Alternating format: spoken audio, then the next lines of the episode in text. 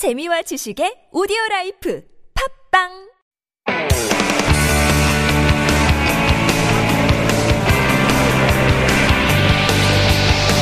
From the latest headlines to conversations about the trends and shifts that shape society at large, explore what makes living in Korea interesting with Life Abroad on TBS EFM.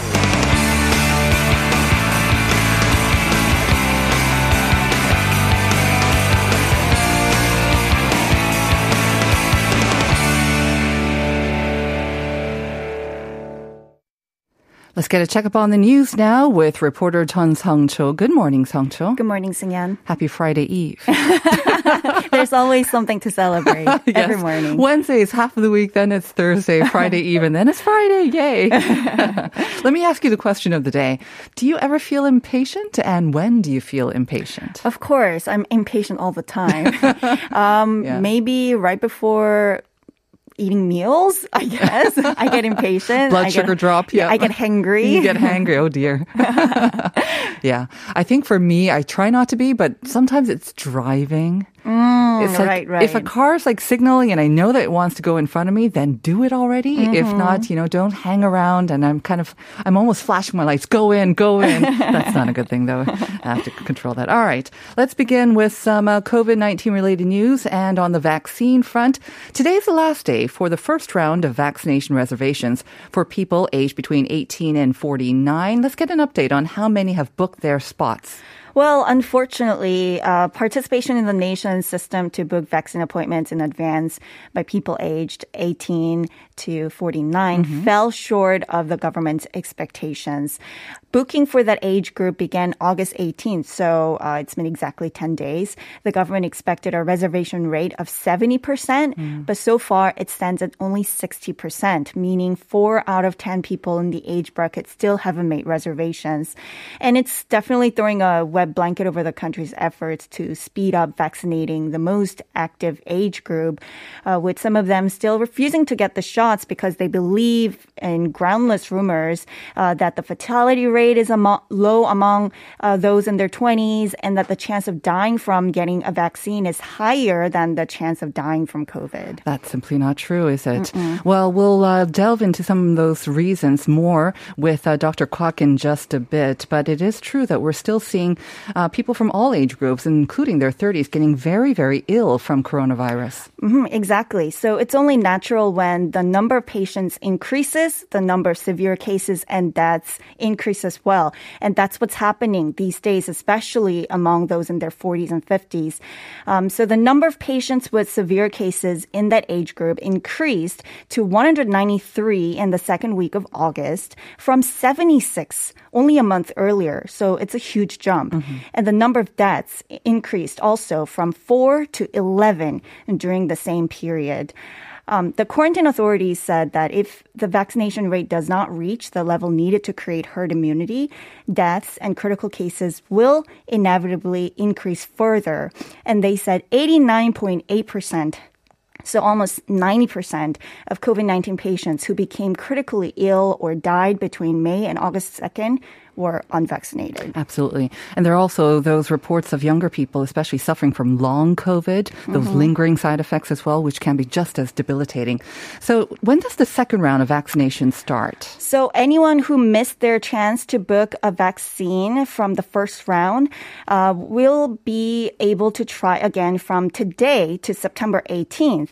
In the second round, those aged 36 to 49 can make reservations from 8 p.m. today to 6 p.m. Friday, mm-hmm. while those 35 and younger can apply for vaccines starting 8 p.m. Friday until 6 p.m. on Saturday.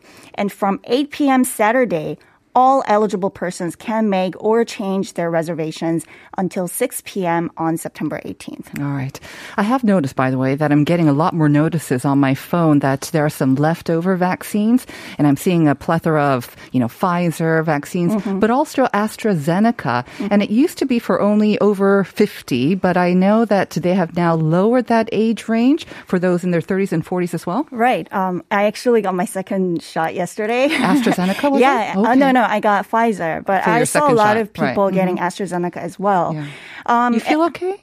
Oh yes, I'm. Yeah? I actually warned the writer yesterday that, That I might, might- not be showing up today, but yeah, I'm healthy and sound. You I, seem just as energetic right. as you, any it's mostly day. muscle pain, Right, and I can't really lift my left arm, but it's fine. Okay. No fever or whatever. Good job. Um, so yes, officially the um, AstraZeneca vaccine is recommended only for those 50 and older due to the higher risk of rare but serious blood clotting as a side effect in younger people. But the Korea Disease Control and Prevention Agency uh, said Friday that the AstraZeneca vaccination policy was changed to give younger people an option. Also, there were some leftover vaccines being thrown away, weren't there, with that age limit? Right. Now, surprisingly, the vaccination rate for AstraZeneca among this younger group, the 30s and 40s, Mm-hmm. is actually turning out to be quite high as well. Right. So on Tuesday of this week, a total of 11,650 people made appointments and got inoculated with AstraZeneca. And 3,200 something were in their 30s and 6,700 something were in their 40s, meaning almost 86% of those who got AstraZeneca were 30 somethings and 40 somethings. And that's surprising uh, because the health authorities still, still haven't changed the recommended age for the vaccine, which is about 50 due to the rare blood clot syndrome that I just talked about. So experts expected people younger than 50 would just go for mRNA vaccines like Moderna or Pfizer, but that didn't turn out to be the case. Right. I mean, that would be another wait of a month or so, or maybe even longer as well. Maybe that's why they want to go for it as soon as they can. Now, tomorrow we are going to probably hear some more um, social distancing updates because the current measures are due to expire on this Sunday. Um, any maybe hints on what changes we can expect? Yes, so tomorrow uh, they're going to make the announcement and looking at the current circumstances with the Delta variant fast spreading and the daily confirmed cases hovering well above 1,500, it's highly likely that the current level four social distancing measures will be extended for another two weeks for the Seoul metropolitan area. And plus, we just had that long three day weekend, right? So that means there could be cluster infections that still haven't been really undiscovered.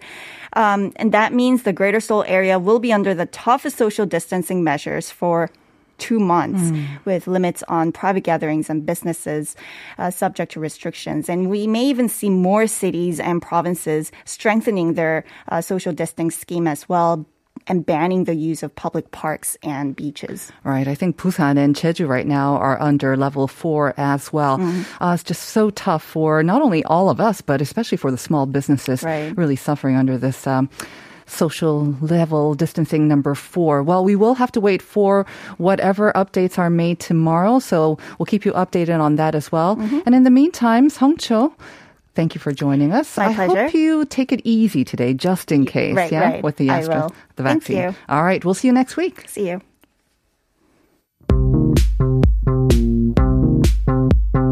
Do you have questions about life in Korea?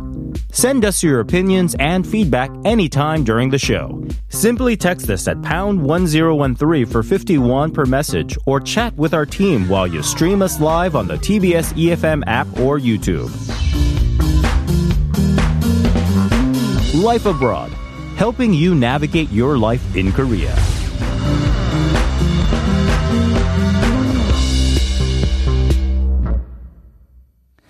It is time to check in with the doctor, and the doctor is, of course, Dr. David Kwak, clinical assistant professor at Soonchunhyang University Hospital, who joins us every Thursday to answer all of your questions about how to stay healthy in mind, body, and spirit. For Health Insider, Dr. David Kwak, good morning. Good morning. I try to answer all the all, all questions, but I'm not getting that many. So. Once again, a reminder if you have any questions for Dr. Kwak while he is in the house or the studio, please do send them in to Pounder Sharp 1013. Let me start with a question to you. Not medical, though. Mm-hmm. Yeah. When do you feel impatient? With three young kids, I must imagine you have infinite amounts of patience, but Yeah. do you ever feel impatient? I absolutely do, and I quite often do it. Uh, the most recent one, I guess, was when I was coming here on the uh-huh. road, uh-huh. as I was uh, As you're driving? As I was driving, Yeah. yeah, I was trying to meet the time. Uh-huh. I had to come in. I was hoping that I would come in before 9 mm-hmm. and I was very cutting cl- very close to it, so mm-hmm. I felt very impatient. Okay.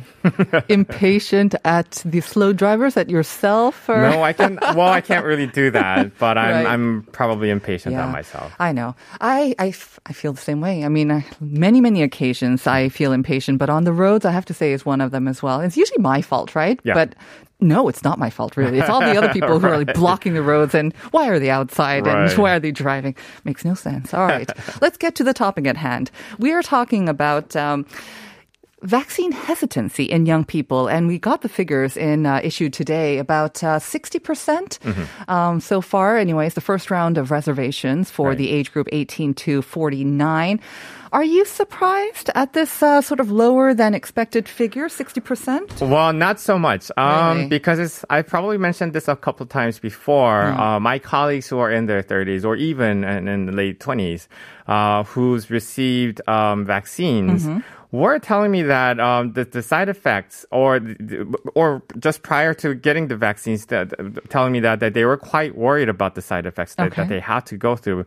Their uh, the main theme of their thoughts were basically if they do get the shot, they're more likely to go through a, relatively uh, severe, more si- severe side effects compared younger to the and much healthier older generation, Right, such right. as fever and muscle pain. But those are also usual with other vaccines. But they were saying if they were to actually get the infection instead of the vaccines, Mm-hmm. they could maybe they would not have noticed it and pass by. Like asymptomatic, or very, very, right. really? And I thought they were completely stupid at saying that. Oh no. Foolish. Foolish, Did they yeah. actually suffer more severe side effects? Would you say that they were their fears founded? Not really. Okay. Um, so let's say out of um, three particular colleagues that I'm thinking in my mind, Kim Choi well, Lee. Park, let's say that. Yeah. One did have a side effect. Okay. So he suffered through uh, for about a, a, day and a half, Mm. possibly. Mm-hmm. He was having mild fever. He was having muscle pain. So he took a day off from the hospital, Mm-hmm. but he ended up, you know, obviously without, you know, any particular remaining Mm-hmm. uh, sequelae afterwards. Two others, though. Hmm. Uh, one had muscle pain on the arm on the injection, but the other one, he did not have, Mm-hmm. any side effects. at all. Yeah, the muscle pain in the arm seems to be the most common side Mm-hmm. effect that I'm hearing about. Fever, not so much. It Right. seems to be quite rare, but it's that slight muscle pain, which is the same that I think we feel for any vaccine. Yes. But it's the psychological effect, Yes, right? We yes. are we're not familiar with this. It's still relatively new, so Right. it weighs down. And I think a lot of people actually do get nervous, even though if they go for their shots, Right. right before they get it, they get nervous as well, which makes it even more. You know, Exactly. it ten- it makes you tense up as well. Exactly. Okay. So, I mean, you mentioned anecdotally about uh, three people, but um, so you're you think that's kind of representative of the entire maybe younger people's thinking, general way of thinking? I would think so. It's more of how, what what they're thinking and why there is such low percentage of um, complacent, well, not complacent, uh, compliance Right. from the younger generation towards getting vaccinations. But well, I can't really tell for exactly. I mean, uh, for for them, um, um, it's it's they're in their mindset that if they were to get the infection, they would be more easily let off from uh, from the disease uh, compared to the much older generations. We do have uh, not a question, but a comment from uh, 8889 to Dr. Kwak. 저는 33세인데 백신 접종이 많이 꺼려집니다. 야. 기다렸다가 맞을까 하는 생각이 자꾸 들고 주변에도 그런 분들이 좀 있어서요. So exactly what you were saying, right? Exactly what I was saying. And I've seen plenty of people who've actually told me the exact same thing. Yes. And I always recommended them that's that's not uh, that shouldn't happen. That they should uh, register for their vaccine as soon as possible and get it as soon as possible when they're given the chance. Why? Uh, number one, because it protects you. Uh, I, well, the media, I don't, well, I always blame the media. I tend to do it, but media is really not showing the really Full representative picture. picture of what really is going on. And as I said, as I said last week or so, Mm-hmm. um, young, even younger people who are infected are being admitted to hospital with much more severe symptoms. You're seeing it yourself in I'm the seeing hospital. it myself. Yes. Um, not not just uh, the persons in their 20s, but 40s and 50s. All these people who have not been vaccinated, they have greater possibility uh, to go through much more severe forms of the disease. So wh- when you're 33, when you're even 28, when you're 40 something. Mm-hmm. You should definitely still register for a vaccine and get it as soon as possible because it protects you. Mm-hmm. Let's not even think about how it might, me getting the vaccine may protect others, but mm-hmm. at least for the time being, you will be protected from dying or having a remaining for life uh, sort of um, uh, we, we call it sequelae in medical terms, but remaining symptoms from the disease. And I've seen plenty of people who have remaining symptoms from the disease as well. I don't think I've ever heard you be so kind of forceful and adamant about this. Getting a vaccine will save your life. It will save you from suffering the most severe symptoms of the disease. And how worried are you more because of the continuing sort of refusal of the numbers, the daily infections to go down with the Delta variant as well? There are reports that the Delta variant actually leads to more serious side effects. Uh, it leads to more illness as well. So is that another incentive for younger people to go and get their jabs? Um, so let me stay rather neutral on Okay. Mm. that particular factor, though. Either whether that be Delta variant or any other variants that that are currently known. Is not clearly showing more severe symptoms, but they're definitely spreading much faster. Uh-huh. But with also much faster transmission, we are going to see definitely greater numbers of severe forms of the disease Because as there are well. more because there are just more people Right. getting infected. So yes, there is great chance. Also, without vaccinations, uh, when these these huge waves created by these variants pass through you, uh, there will also be a greater pros- uh, probability that, well, not let's let's not say probability, but greater chance that even younger generations can also get infected. Before we move on to the uh, the next the lambda variant, can I ask you about long COVID? Um, there seems to be again. I'm not sure how much you trust those media reports, but um, there have been quite a few media reports, especially about the debilitating effects of long COVID, and it seems to be most affecting the younger people because they are the most active. They are in the workplace. They have to they have to study, and so it affects them the most. And so we're hearing a lot of reports in the media about long COVID affecting younger people. Have you seen signs of that here in Korea? How worried should we be about long COVID? You mean long COVID as in the lingering, the side, lingering side effects, effects the, the, and- the extreme fatigue, sometimes Right. even hair loss, etc., etc. Right. I've actually not seen so many cases in the younger generations, particularly, but I've seen it all throughout generations. Uh, I I remember this particular one person because she she called me several times over the phone uh, asking for help. Um, so she, this particular let, let me just give an example. She, so she is from the UK. She was diagnosed with the COVID 19 while she was in the UK, Okay. but she eventually got over it and she came into Korea. Now she's having the side effects from the COVID 19 infection and she's having pain all over her body for about three, four months now. And she wants medication to take care of that.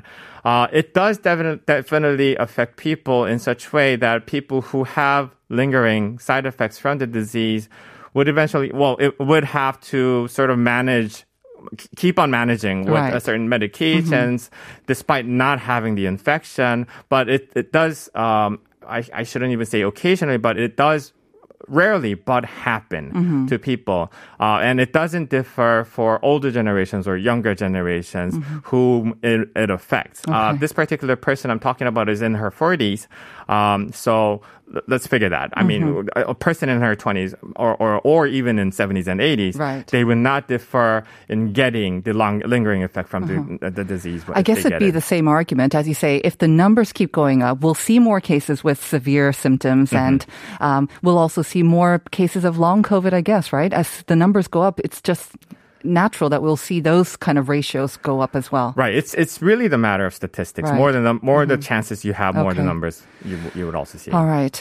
We still seem to be uh, fighting the emergence of the Delta variant. Um, I've heard various experts say the number's going to go up. It's um, it's definitely going to go up, and it's going to be very difficult to hold, you know, keep the numbers down.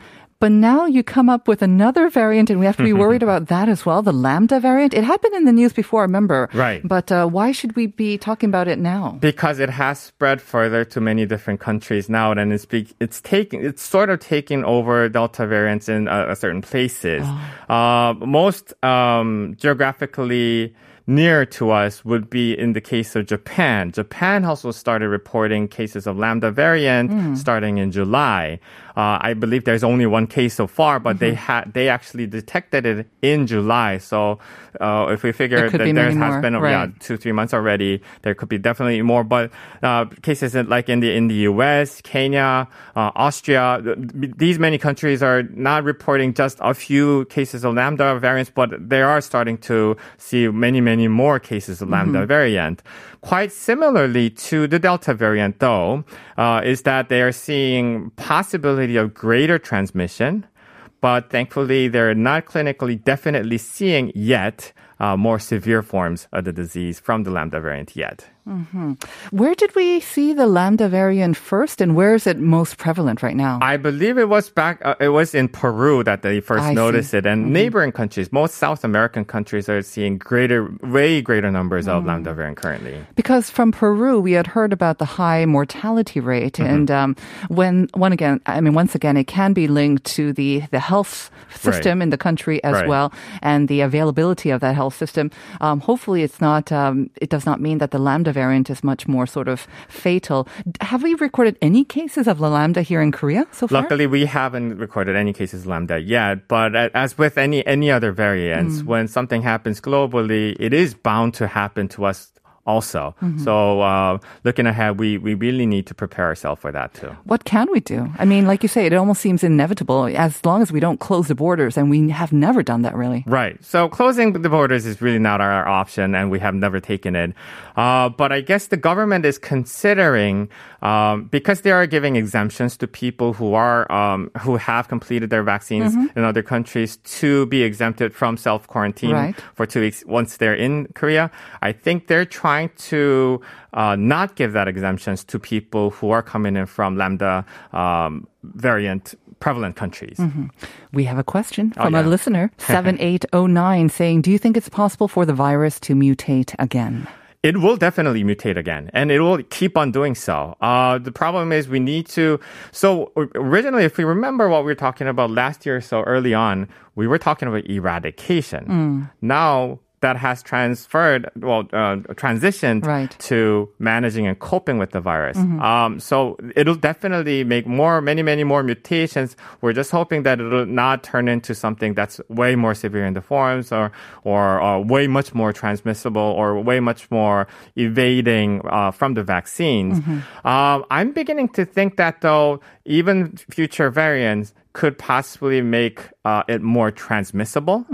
But because we're seeing the severe forms of disease through not the invasion from the virus, but rather the immune reaction from the person, mm-hmm. I don't think any further variants will actually cause, let's say, more severe forms of disease as Right. well. I think it may remain the same because deaths and severe forms of the disease are mainly happening from the person's immune reaction to the virus. Isn't that what we see with the most common forms of virus that we have nowadays? That we the, the cold or the flu, Right. as it becomes much more prevalent and it stays with us and we manage it. Don't they usually get a little bit weaker? I don't It- know. Well, I yeah. mean, so in the history, we have seen many, many other viruses who have Yeah. who who have become which have become way much much more transmissible, but also weaker. Right.